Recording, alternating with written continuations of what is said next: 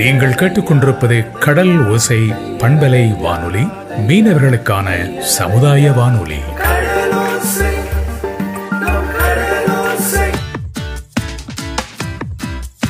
Vision Covid. Vision Covid. மீண்டு வருவோம். கடலோசை FM 90.4 நேயர்களுக்கு வணக்கம்.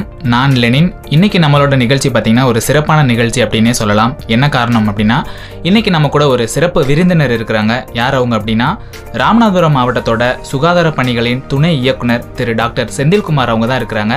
வாங்க, அவங்க கூட பேசலாம். வணக்கம் சார். வணக்கம் லெனின். நல்லா இருக்கீங்களா? ரொம்ப நல்லா இருக்கேன். நீங்கள் எப்படி இருக்கீங்க? ரொம்ப நல்லா இருக்கிறேன் சார். சொல்லுங்கள் சார், இப்போ கடந்த ஒரு 6 மாதமாக பார்த்தீங்கன்னா கொரோனாவோட தொற்று அதிகமாக இருந்துச்சு அப்படின்னு தமிழகத்தில் வந்து ஊரடங்கு உத்தரவுலாம் இருந்துச்சு. இப்போ கிட்டத்தட்ட வந்து ஒரு 70% வந்து தளர்த்தி இருக்கிறாங்க. இந்த நேரத்தில் மக்கள் வந்து எவ்வளவு கவனமாக இருக்கணும் சார்? ஒரு நல்ல முக்கியமான கேள்வி. அரசாங்கம் வந்துட்டு மக்களுடைய வாழ்வாதாரத்தை கருத்தில் கொண்டு மக்களுடைய பொருளாதார நிலையை மேம்படுத்தும் பொருட்டு இந்த தளர்வு அறிவிச்சிருக்கிறாங்க. உங்கள் எல்லாத்துக்குமே தெரியுது, படிப்படியான தளர்வு. ஒவ்வொரு முறையும் வந்து மக்களுக்கு வந்துட்டு நம்ம வந்து முழு ஊரடங்கு காலத்தில் வந்துட்டு மக்களுக்கு தேவையான விழிப்புணர்வு ஏற்படுத்தணும். அது மட்டுமின்றி மக்களுக்கு தேவையான மருத்துவ வசதிகள் கட்டமைப்பை வந்து மிக அதிக அளவில் நம்ம ஊக்குவிச்சு அவர்களுக்கு தேவையான மருத்துவ வசதிகள் கிடைப்பதை உறுதி செய்தோம். இதற்கு பிறகு மக்களுடைய பொருளாதார நிலையை கணக்கில் கொண்டு இப்பொழுது அரசானது படிப்படியாக ஸ்டாஜெண்ட் மேனர்னு சொல்லுவாங்க, படிப்படியான ஊரடங்கு தளர்வை அமல்படுத்தியுள்ளது. இதன் மூலமாக என்னன்னு கேட்டிங்கன்னா, நம்ம மக்கள் வந்துட்டு இந்த சமயத்தில் தான் மிக முக்கியமான விழிப்புணர்வுன்னு இருக்க வேண்டிய காலகட்டம். ஸோ நம்ம வந்துட்டு அரசாங்கம் வந்துட்டு ஊரடங்கை தளர்த்திட்டாங்க அப்படிங்கிற விஷயத்தில் யாருமே வந்துட்டு சமூக இடைவெளியை கடைப்பிடிக்காமல், முகக்கவசத்தை அணியாமல், கையெழுவதை மறந்துவிட்டு நம்மளுடைய வாழ்க்கை நார்மலான வாழ்க்கை அப்படின்ற நினச்சி பணியாற்றினாங்கன்னா அல்லது வெளியில் போயிட்டு வந்தாங்கன்னா அவர்கள் இந்த கொரோனா தொற்றால் பாதிக்கக்கூடிய வாய்ப்பு மிக மிக அதிகம். எனவே மக்கள் மிக கவனமுடன் இருக்க வேண்டும் என கேட்டுக்கொள்கிறேன். எவ்வளோ நாள் பார்த்தீங்கன்னா ஊரடங்கு இருந்ததுனால சுகாதாரத்துறை சார்பாக சில நடவடிக்கைகள்லாம் எடுத்திருப்பீங்க. இப்போ ஊரடங்கு வந்து தளர்த்தினதுக்கு அப்புறம் என்ன மாதிரி நடவடிக்கைகள்லாம் எடுத்துகிட்டு இருக்கீங்க சார்? தமிழக அரசின் மூலமாக இப்பொழுது எங்களுக்கு வந்துட்டு நிலையான வழிகாட்டு நெறிமுறைகள்னு சொல்லப்படக்கூடிய ஸ்டாண்டர்ட் ஆப்ரேட்டிங் ப்ரொசீஜர் வந்துட்டு அரசாணை வெளியிட்டவர்கள் உள்ளார்கள். இதை வந்து நாங்கள் வந்து மிக சீரிய முறையில் ஸ்ட்ரிக்டாக நடைமுறைப்படுத்தி வருகிறோம். இந்த காலகட்டத்தில் மக்களிடையே நோய் தொற்று எவ்வாறு உள்ளது, எவ்வளந்த அளவுக்கு பரவியுள்ளது என்பதை அறிவதற்காக நாங்கள் வந்து இந்த ராமநாதபுரம் மாவட்டத்தில் மாவட்ட ஆட்சித்தலைவரின் அறிவுரைக்கிணங்க ஒவ்வொரு கிராமங்களிலும் சென்று எங்களுடைய மருத்துவக் குழுவினர் அவர்களுடைய தொண்டை மற்றும் ஸ்வாப் எனப்படும் சளி மாதிரியை பரிசோதனை செய்து கொண்டுள்ளார்கள். இதன் மூலமாக நோய் தொற்று எந்த அளவுக்கு மக்களிடையே பரவியுள்ளது என்பதை நாங்கள் அறிந்து முக்கியமாக பாதிக்கப்பட்ட இடங்களில் மற்றும் பாதிப்பு ஏற்படுகிற இடங்களில் மிக கவனமுடன் கண்காணித்து வருகிறோம். நம்ம ராமநாதபுரம் மாவட்டத்தில் கொரோனா தொற்று இப்போதைக்கு எந்த அளவுக்கு இருக்குது சார்? கட்டுக்குள்ளே இருக்குதா? அதற்கான சிகிச்சை முறைகள்லாம் எந்த அளவுக்கு இப்போ இருக்குது சார்? ராமநாதபுரம் மாவட்டத்தை பொறுத்தவரையில் வந்து பார்த்திங்கன்னா ஜூன் ஜூலை மாதங்களில் வந்துட்டு ஓரளவு நோய் தொற்று அதிகமாக காணப்பட்டுள்ளது. அதற்கு பிறகு நமது மாவட்ட ஆட்சித்தலைவரின் சீரிய வழிகாட்டுதலின் பேரில் மாண்புமிகு தமிழக முதல்வரின் ஆணைக்கிணங்க மக்கள் நல்வாழ் மற்றும் குடும்பநலத்துறை சிறப்பான முறையில் செயல்பட்டு நோய் தொற்றினை மிக சிறப்பான முறையில் குறைத்துள்ளது. இதன் மூலமாக தமிழக அளவிலேயே குறைந்த நோய் தொற்றுள்ள மாவட்டங்களில் ராமநாதபுரம் முக்கிய இடத்தை வகித்து வருகின்றது. சார், இப்போ எல்லாருமே கிட்டத்தட்ட வந்து இயல்பு நிலைக்கு திரும்பின மாதிரி தான் எல்லாருமே வேலைக்கெல்லாம் போக ஆரம்பிச்சிட்டாங்க. குறிப்பாக நம்ம கடற்கரை பகுதியில் பார்த்திங்கன்னா இதை பற்றின புரிதல் வந்து ரொம்ப குறைவாகவும் ரொம்ப அசால்ட்டாகவும் இருக்கிறாங்க. ஸோ அதுக்கு என்ன சார் சொல்ல விரும்புகிறீங்க? தினமும் அலுவலகம் செல்லும் பொழுதும் சரி, எங்களுடைய கலப்பணியின் பொழுதும் சரி, நமது மக்களிடையே முகக்கவசம் அணிவது என்பது மிக குறைந்த அளவிலேயே காணப்படுவது மிக மிக வருத்தப்படக்கூடிய விஷயமாகும். இதற்கான விழிப்புணர்வு நடவடிக்கைகளில் நமது சுகாதாரத்துறை மிக சீரிய அளவில் முயற்சியை எடுத்து வருகின்றது.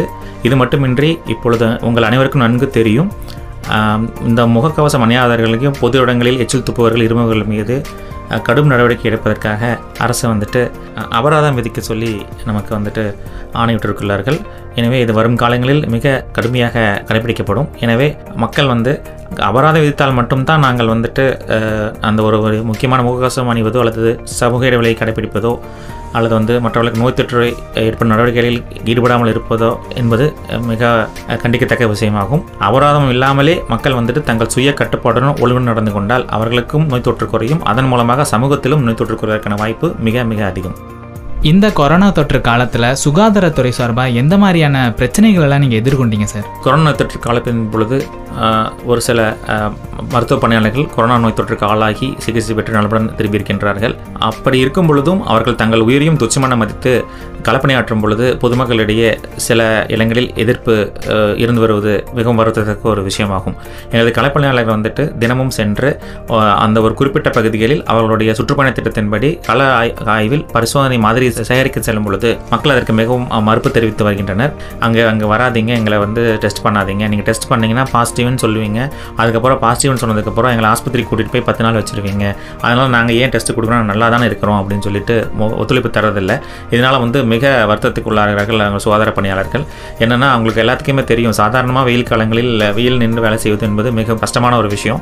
இந்த சமயத்தில் பிபி எனப்படக்கூடிய தனிநபர் பாதுகாப்பு உடை, அது வந்து ஒரு பிளாஸ்டிக் மாதிரி தான் இருக்கும், அதை போட்டுட்டு போயிட்டு காலையில் ஒரு 9 மணிலேருந்து 4 மணி 5 மணி வரைக்கும் தண்ணி குடிக்காமல் அவங்களுக்கு ஒரு கழிப்பிட வசதி கூட இல்லாத இடத்துல கிராமப்புறங்களில் சென்று மக்களுக்காக நாங்கள் சேவையாற்றும் பொழுது அவர்கள் இவ்வாறு செய்யாமல் உரிய ஒத்துழைப்பு அளித்தால் கண்டிப்பாக இந்த நோய் தொற்றை முற்றிலும் குணமாக்க இயலும். அதுவும் இல்லாமல் பார்த்தீங்கன்னா நோய் தொற்று ஏற்பட்டால் ஒரு பகுதிகளில், ஒரு கிராமத்திலோ அல்லது அவர்கள் வசிப்பிடங்களிலேயோ 3 நபர்கள் அல்லது 3 குடும்பங்கள் பாதிக்கப்படும் பொழுது அந்த இடத்தை நாங்கள் வந்துட்டு தடுப்பு சுவர் அமைத்து அவங்க வந்து மற்ற இடத்துல தனிமைப்படுத்துகிறோம். இதற்கும் மக்களிடையே மிகுந்த எதிர்ப்பு வருகிறது.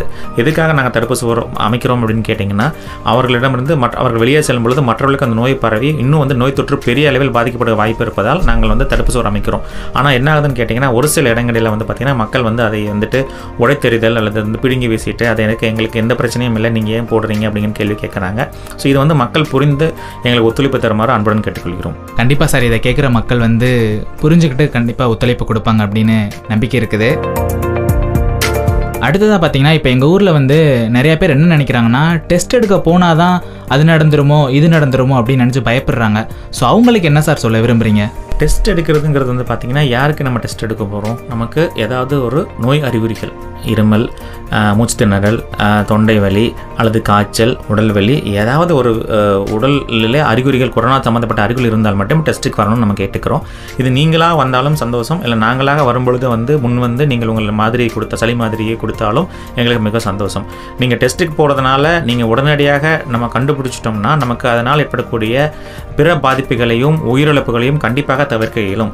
இப்போது நமது மாவட்டத்தில் நடந்துள்ள சில இறப்புகளை பார்க்கும் பொழுது மக்கள் வந்துட்டு நம்ம டெஸ்ட் பண்ணாமல் வீட்டிலேயே இருந்து ஒரு சில தகுதியற்ற நபர்களிடமிருந்து, அதாவது போலி மருத்துவர்கள் சொல்லப்படக்கூடியவங்களெல்லாம் வந்து மக்கள் வந்துட்டு இந்த மாதிரி மாத்திரை மருந்துகளை வாங்குவதோ அல்லது வந்து மருந்து கடையில் போய் எனக்கு உடம்பு வலி, தலைவலி, காய்ச்சல்னு சொல்லி மருந்து வாங்குவதோ வந்து அவர்களுடைய நோயின் வீரியத்தை அதிகமாக்கி நோய் தொற்று முக்தி நிலையில் தான் வந்து ஆஸ்பத்திரிக்கு வராங்க. வந்து 2 நாட்களே இறப்பு ஏற்படக்கூடிய வாய்ப்பு நிறைய அதிக அளவில் இருக்குது.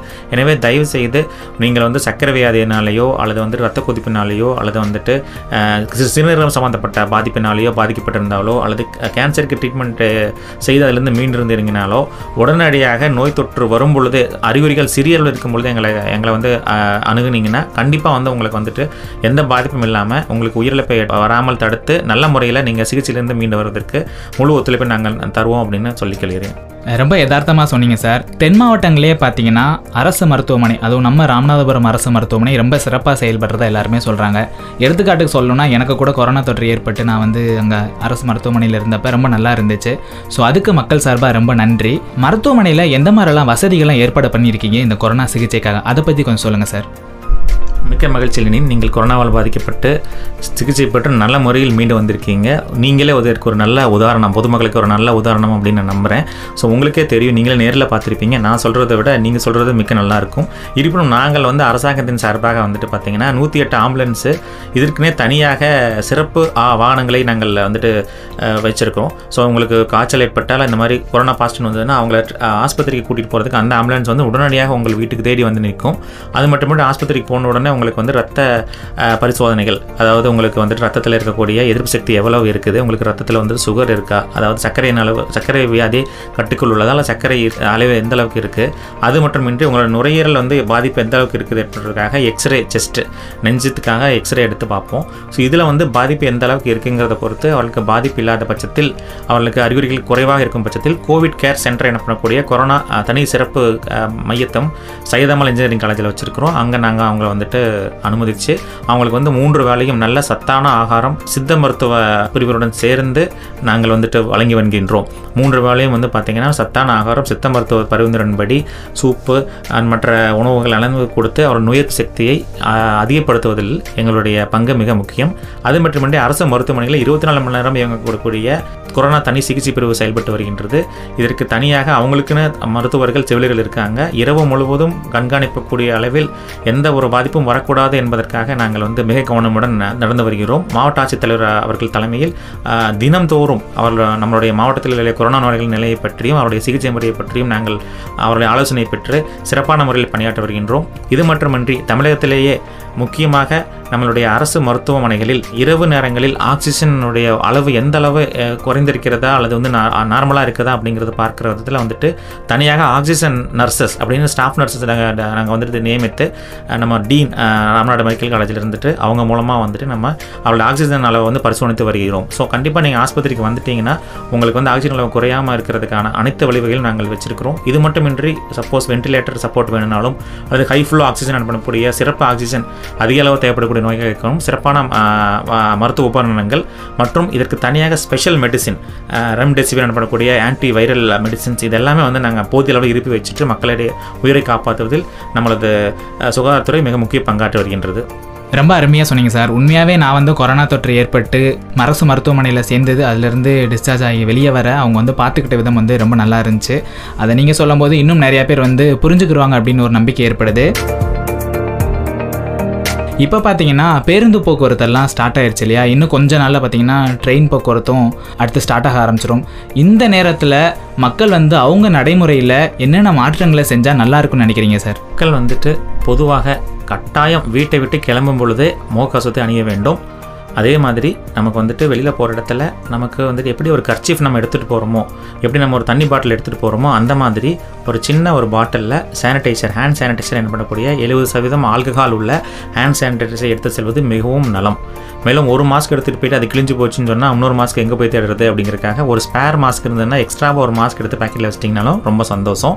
அது மட்டுமின்றி பேருந்துகளிலோ அரசு பொது போக்குவரத்திலோ செல்லும் பொழுது சமூக இடைவெளியை கட்டாயம் தடைப்பிடிக்க வேண்டும். டீ கடையில் போய் நம்ம டீ குடிக்கிறோம், பஜ்ஜி போண்டா சாப்பிட்றோம், இல்லை வந்துட்டு ஒரு ஷாப்பிங் மாலில் போயிட்டு ஷாப்பிங் பண்ணுறோம், இல்லை வந்து மளிகை கடையில் பொருள் வாங்குகிறோம், மீன் வாங்குறதுக்காக போகிறோம், இல்லை மீன் ஏழை முடங்கு இடங்கள்லாம் போயிட்டு நம்ம கூட்டமாக இருக்கிறதும் இதெல்லாமே பார்த்திங்கன்னா நமக்கு நோய் தொற்று ஏற்படுத்தக்கூடிய வாய்ப்பு உள்ள இடங்கள்.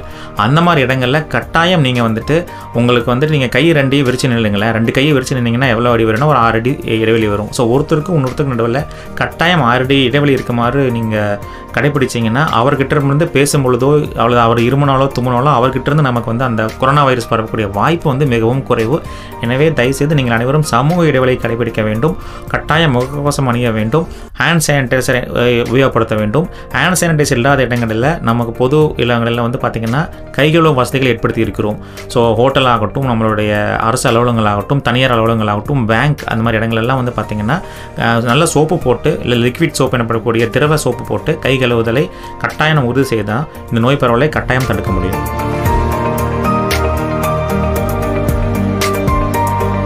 இந்த கொரோனா தொற்று காலத்தில் வந்து எந்த மாதிரியான ஊட்டச்சத்துள்ள உணவுகளை நம்ம எடுத்துக்கிறது நம்ம உடம்புக்கு ரொம்ப நல்லது சார்? ஸோ அரசு சார்பாக வந்து பார்த்திங்கன்னா நம்ம பொதுமக்களுக்கு முக்கியமாக கொரோனா தொற்றால் பாதிக்கப்பட்டவர்களுக்கோ அல்லது அவருடைய குடும்ப உறுப்பினர்களுக்கோ ஜிங்க் மற்றும் விட்டமின் சி. ஜிங்க் என்பது ஒன்று மினரல், ஒரு சின்ன தாது சத்து. ஸோ அந்த ஜிங்க்கு ப்ளஸ் வைட்டமின் சி எனப்படக்கூடிய சிட்ரிக் அமிலம் சிட்ரஸ் ஃப்ரூட்டில், அதாவது எலுமிச்சை ஆரஞ்சு போன்ற பழங்களில் உள்ள சத்து வைட்டமின் சி அப்படின்னு சொல்லுவோம். இது வந்து எதிர்ப்பு சக்தியை உடம்புல இம்யூனிட்டி அதிகப்படுத்தக்கூடிய ஒரு பொருட்கள். இந்த மாதிரி அதிகமாக இருக்கக்கூடிய பொருட்களையும் எடுத்துக்கொள்வது கட்டாயம் நமக்கு மிக வலுவுள்ளதாக இருக்கும். இது மட்டுமின்றி புரோட்டீன் அதிகமாக எடுத்துக்கணும். உடம்புல புரோட்டீன் நம்ம எதில் அதிகமாக இருக்குதுன்னு கேட்டிங்கன்னா நம்ம எல்லோரும் டெய்லி சாப்பிட்ற சாம்பாரில் இருக்கக்கூடிய பருப்பு, கடலை, சுண்டல் மற்றும் முட்டையினுடைய வெள்ளைக்கரு இதில் எல்லாமே பார்த்திங்கன்னா ஈவன் மீனில் கூட நமக்கு வந்துட்டு புரோட்டீன் வந்து மிக அதிக அளவில் இருக்குது. சிக்கனில் அதிகமாக இருக்குது, மாமிச பொருட்கள்லையும் புரோட்டீன் சத்து அதிகமாக இருக்குது. இவை எல்லாமே வந்து பார்த்திங்கன்னா கட்டாயம் வந்து நமக்கு வந்துட்டு நோய் சக்தி அதிகரிக்க உறுதியாக இருக்கும். இது மட்டுமின்றி பச்சை காய்கறிகள், கீரை வகைகள் அதிகமாக எடுத்துக்கிட்டிங்கன்னா கண்டிப்பாக உங்களுக்கு வந்துட்டு உடலில் ஒரு பேலன்ஸ் டயட் என சொல்லப்படக்கூடிய உடலில் அனைத்து சத்தும் கிடைக்கும் பொழுது கொரோனா வைரஸை எதிர்த்து நம்ம உடம்பை வந்துட்டு போரிட இது கட்டாயம் இந்த உணவுப் பொருட்கள் நிச்சயமாக உதவும். கிட்டத்தட்ட 6 மாத காலமாக நம்ம வந்து ஒரு வித்தியாசமான வாழ்க்கை முறை கடந்த வருடங்களை கம்பேர் பண்ணும்போது வாழ்ந்துட்டோம் சார். ஊரடங்கு அப்படின்ற ஒரு விஷயத்துக்குள்ளே இருந்திருக்கிறோம். இப்போ தளர்வுகள் எல்லாமே கொஞ்சம் கொஞ்சமாக வந்து கொடுக்க ஆரம்பிச்சிருக்காங்க அரசு சார்பாக. இன்னுமே பார்த்திங்கன்னா கொரோனாவோட அந்த தொற்று வந்து குறைஞ்ச பாடு இல்லை. ஸோ அதுக்காக அரசு சார்பாக இன்னும் என்னென்ன பண்ண முடியுமோ பண்ணிக்கிட்டே தான் இருக்கிறாங்க.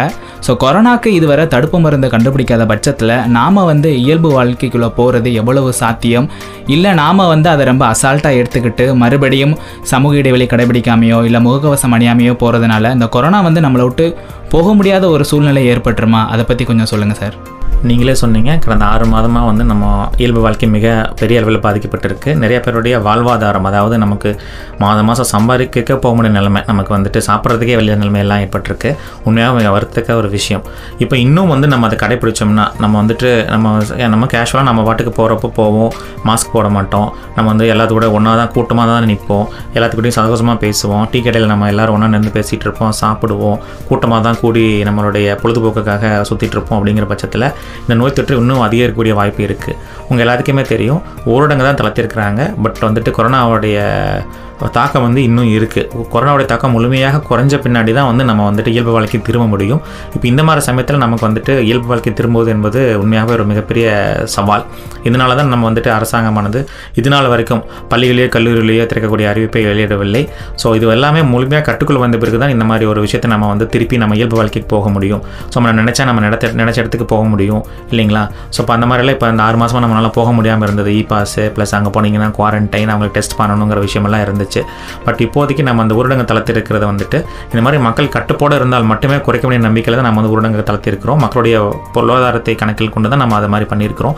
ஸோ உங்களுடைய ஒத்துழைப்பு இருந்தால் மட்டுமே நம்ம வந்து இயல்பு வாழ்க்கைக்கு திரும்ப முடியும். அதர்வைஸ் நம்ம திருப்பியும் வந்து இந்த மாதிரி ஒரு சவாலான காலங்களை எதிர்கொள்ள நேரிடும் என்பதை வருத்தத்துடன் தெரிவிக்கிறேன். எவ்வளவோ பணி இருந்தாலும் எங்களுக்காக நேரம் ஒதுக்கி இந்த நேர்காணலை கொடுத்ததுக்கு கடலோசை எஃப்எம் சார்பாக ரொம்ப நன்றி சார். நம்ம கடலோசை எஃப்எம் நேயர்களுக்கு கடைசி என்ன சார் சொல்ல விரும்புகிறீங்க? 3 விஷயம்தான். 1 முகக்கவசம், 2வது சமூக இடைவெளி, 3வது வந்துட்டு அடிக்கடி கைகள் ஊதல். வீட்டிலேயே இருந்தீங்கனாலும் சரி, நீங்கள் வேலைக்கு போனாலும் சரி, இல்லை போட்டில் இருந்தீங்கனாலும் சரி, குறைஞ்சது 10லிருந்து 20 தடவைக்கு ஒவ்வொரு தடவும் 20 செகண்ட்ஸ்க்கு கை கழுவுற மாதிரி நம்மளுடைய 5 ஸ்டெப்ஸை எல்லாருமே சொல்லிக் கொடுத்துருப்பாங்க. நமக்கு எல்லா டிவிலையும் பார்த்துருப்பீங்க, வீடியோலையும் பார்த்துருப்பீங்க.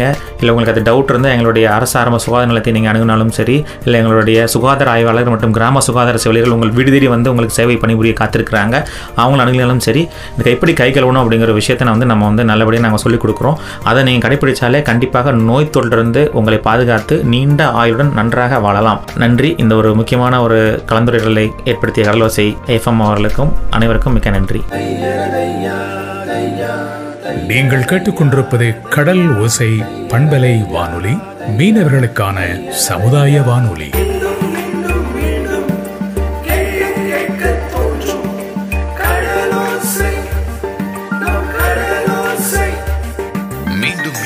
கேட்க தூண்டும் கடலோசை எஃப்எம் 90.4.